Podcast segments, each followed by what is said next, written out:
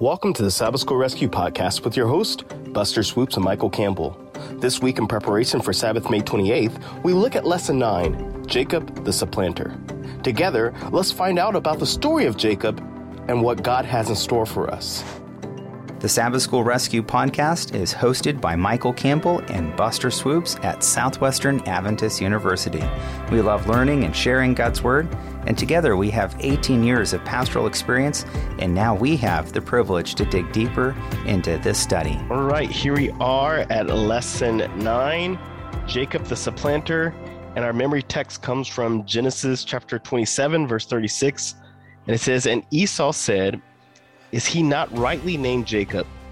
For he has supplanted me these two times, took away my birthright, and now look, he has taken away my blessing. And he said, Have you not reserved a blessing for me? Mm. So Jacob the supplanter. A little bit of sibling rivalry there. Yeah, just a little bit, right? so, Michael, let's jump straight into it. Tell us about a little bit about Jacob and Esau in Sunday's lesson. Yeah, so we're walking through Genesis chapter 25, and we have these uh, uh, very interesting descriptions of these uh, two brothers here. And of course, the, the story of their sibling rivalry goes all the way back to when uh, Rachel was, or excuse me, Rebecca was pregnant with them. And uh, after, after they're born, the first comes out red and uh, then the other brother comes out, uh, Jacob, that is, grasping Esau's heel. And so here you go, uh, that that rivalry right from the very beginning, and it shows uh, kind of this description of of contrasts. Esau as this, as the Bible says, a skillful hunter, a man of the open country, while Jacob was content to stay at home among the tents.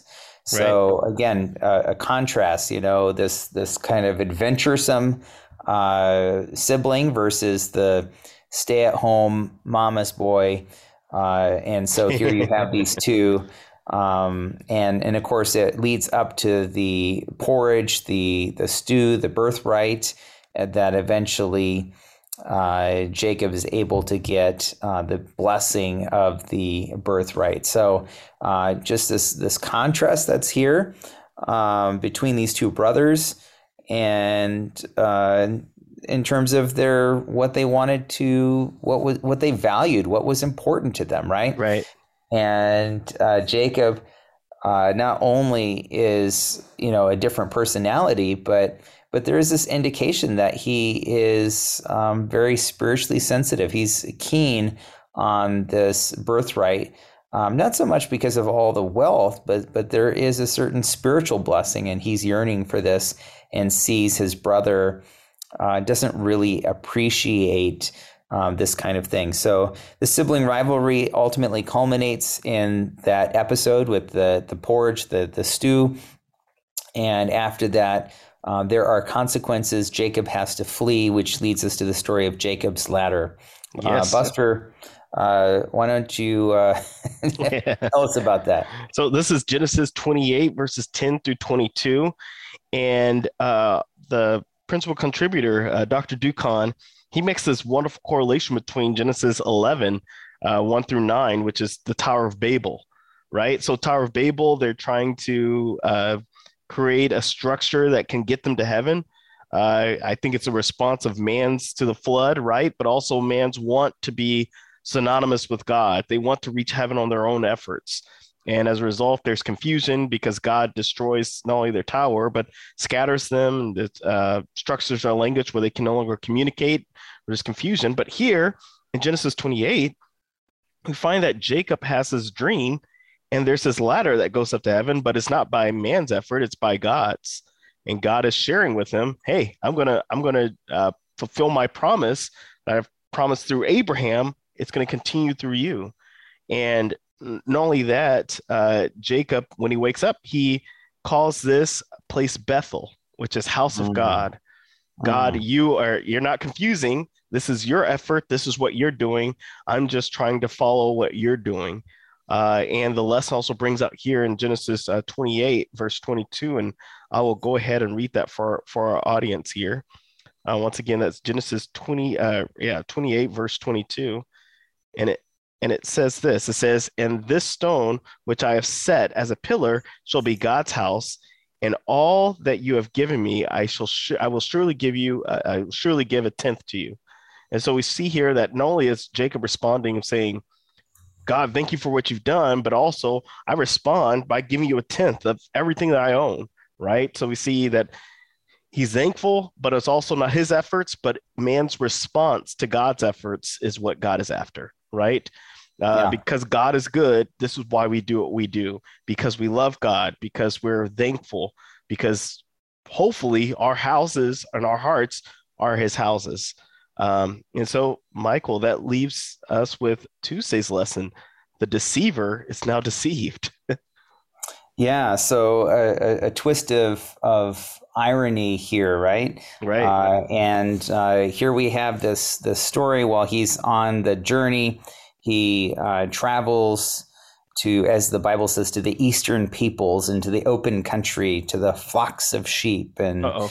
And so finally, eventually, makes his way to Padan Aram. And when he's there, he's at the well, and he meets this uh, beautiful, beautiful girl.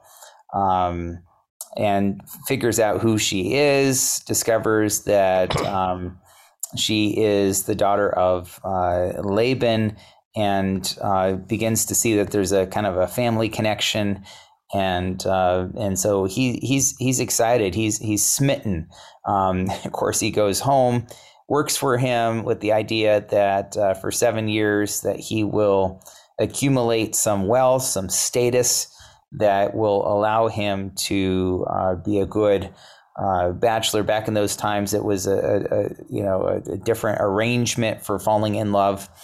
And uh, and and so he does that, and then of course there's the wedding after seven years, and uh, he goes ahead and uh, is is deceived, and that's the title of this uh, this lesson: the deceiver deceived. Here he's done this to someone else.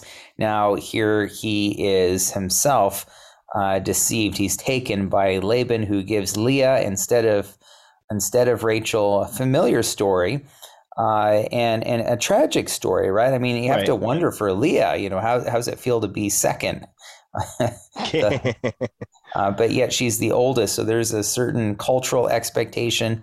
So he works for another seven years, and from that, eventually, now he marries both of the sisters, and um, obviously Rachel is the the favored wife. Um, but but the sort of um, it's kind of a, a, a, treacherous story in a way. You know, here here he is uh, with with this desire to to marry, uh, and yet uh, Laban now deceives him. So right. Uh, it's interesting how in life so many times that that you know people think they are going to get away with it until they find themselves in the same predicament uh, that they uh, caused sometimes for themselves. So yeah. Um, it's kind of a poetic justice, I guess we'd say, Buster. Right. But, you, you know, uh, I want to bring this correlation here because uh, mm-hmm. immediately my mind goes to Galatians chapter 6, verses 8 and 9. For he Ooh. who sows the flesh will of the flesh reap corruption, right? Yeah. And who sows the spirit will, uh, will reap everlasting life. But at the same yeah. time, we also see some people that are undeserving of punishment and they still go through hard times. We're going to get into Joseph in a couple of weeks, and we find some people that deserve much worse than they get. And it seems as though, though they get away with it, right? Uh, sometimes yeah. this is just life itself that happens. And mm-hmm. ultimately, God is in control, and He is at the end of the day. That's why He is judge and we are not. And He, he right. will deal with it, right? So sometimes we look mm-hmm. at people and it seems like they're getting away with all manner of evil. And eventually it will catch up with them even if it's mm. not here in our lifetime, right? Uh, in eternity, God will God will deal with it. Um, and so I, I don't want our audience to walk away thinking, well, if I supplant, then I will I will be supplanted. If I never supplant, then I will never be supplanted, right? No, sometimes you will do the right thing, and Christ tells us sometimes you'll be persecuted because you love me, right? Yeah. Uh, yeah. And so, but here we see a direct correlation of Jacob he was a deceiver and therefore he was deceived. Uh, yeah. And I wonder if there was some wisdom that he didn't have as a result of not seeing what was happening. It almost seems like I think there's a principle here, and obviously there's exceptions, as you point out, that when people do certain kinds of things, for example, uh, tending to take advantage of people, say Right. with finances or something, that they can be blind to these same kinds of things. They become maybe more vulnerable. But you're you're right. I've seen that happen too, where it's like, okay, there's the person that's the oppressor, seems to always get away with it. But Yeah. um, thank the Lord that there will be an ultimate reckoning, a judgment that um, they won't get away with it forever. So Now, what, what I've I'm seen, you right. yeah, no, yeah, what I've seen, Michael, is that oftentimes those who are deceiving become greedy and they try to get more. And when they get try to Mm. get more is when they they're found out, or they can try to see their ways and they repent and they turn the other way, and as a Mhm. result of that, God forgives them and people forgive them. Uh, I've seen that happen as well. Uh, so uh, please live our lives accordingly to the word, but Yeah. uh, don't ascribe to everyone that gets in trouble or something bad happens to them, like Joseph or Mhm. Job, and saying, "Well, they must have done something bad, right?" Yeah. Yeah. So how does this impact our families, Buster? Uh, you know, the, this next one is the blessing of family, and I think it should be called the case against polygamy. I can't imagine, Buster. you know, uh, as you're reading this, I, I I'm just putting in today's context, which is uh, cardinal rule that you should not uh, immediately jump in. But uh, the the children of Jacob, he had children with Leah, he had children with Rachel, he had children with Bilhah. I think it's Zilpah is mentioned here as well. Servants, yeah. Yep, the servants and and you see here that there's this thing that happens and and uh, God hears them because they're crying out, Lord, you gave her a son. Why don't you give me a son? And so God opens up their womb and God blesses them with kids. But at the same time, you can imagine, Michael, the angst and the tribulation, uh, the, the, the tribulation that occurred as a result of having all these wives and all these children. And we, matter of fact, we, we're about to see it once again in, in, uh, in a couple of weeks from now. Uh, it just sounds so intense, Buster. Yes, right. and so, but one thing we do see here is that uh, these these women, especially as they were calling out to God to bless their womb, God heard them and and and helped them. Uh, now, this is not the case with everyone. Uh, uh, now, in the Bible, we see people like Hannah, and Hannah begged the Lord, "Please open up my womb," and gave her Samuel, and she dedicated Samuel to the Lord. But uh, for our female listeners and our male listeners here that have struggled with infertility, I don't want to. Tre- I want to tread lightly here and don't want to say, well, it's because you're not praying enough that that's why God hasn't opened up your womb. Uh, yeah, that's that's not the case here. Uh, but we do see here that God is active in the birthing process, right? Mhm. It is literally a miracle. Uh, scientists believe they know exactly how it works, but they really don't. um, God works it out. Um, and so here we see that the blessing of family, uh, the lineage of being fruitful and multiply was occurring here. And indeed, Yeah. Jacob uh, was f- fruitful and multiplied. Um, And there's also this aspect that's cultural too, right? I mean, Right. you have the family and the head of the family and the children. Um, and so part of your livelihood is being able to have children and uh, your flocks and your herds and your servants. So the more that you have, the more status you'll have in society and also security, right? Your children and your grandchildren. exactly. That's your retirement plan. There's no 401k for for Jacob here. Well, and, and we see that he was very well taken care of in his Yeah. old age. You know, um, as a result of what Jake or what what Joseph and his brothers would do, which is going back and forth to Egypt and looking after dad, making sure that he was taken care of. Right. So, Michael, Right. you're you're exactly right. Family indeed is a blessing. Um, Mm. But I, I think this is a lesson for all of us to do it the the correct way. Uh, yeah, I like that. yeah. the correct Eh, way. eh, yeah, the, the New- the New Testament uh, clearly outlines, you know, one man, one woman, and I Mhm. think there's wisdom in that because of cases like this where the sibling rivalry, the Yeah. uh, the marital strife that happens as a result of having multiple wives uh, was just so much to overcome that Mhm. that's why we prescribe to the one male and one female uh, uh, portion of marriage. And so, uh, as as we look here, family is a blessing, and so hopefully we look at our families as a blessing. So, Exactly. so now Michael tell us about Jacob leaving.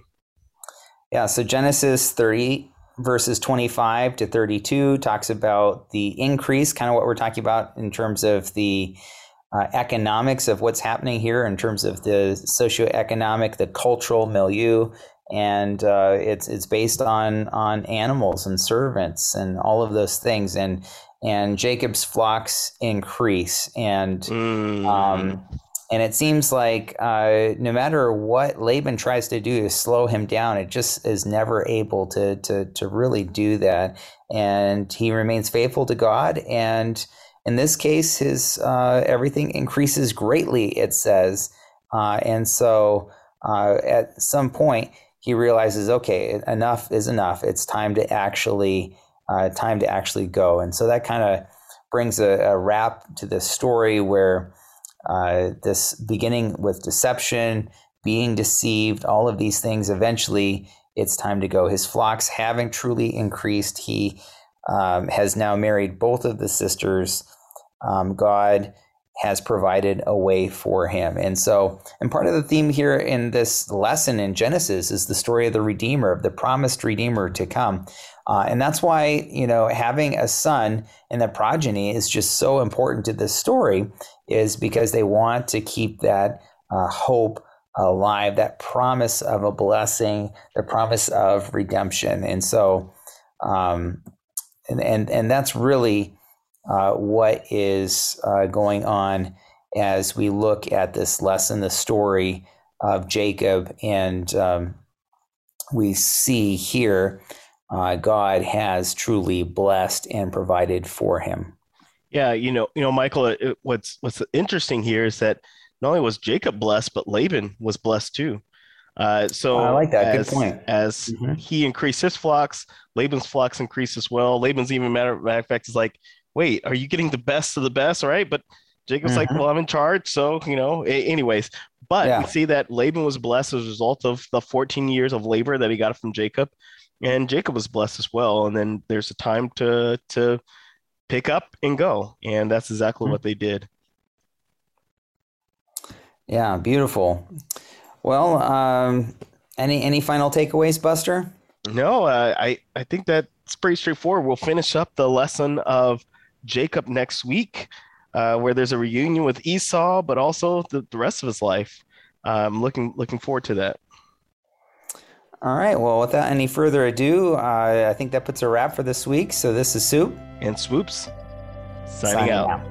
As we put a wrap on this week's lesson, this is Campbell Swoopes signing off. By the way, we want to give a shout out to our sponsors, the Southwestern Union of Seventh day Adventists and Southwestern Adventist University, which has for over 125 years provided a Christ centered education just 20 minutes south of Fort Worth, Texas.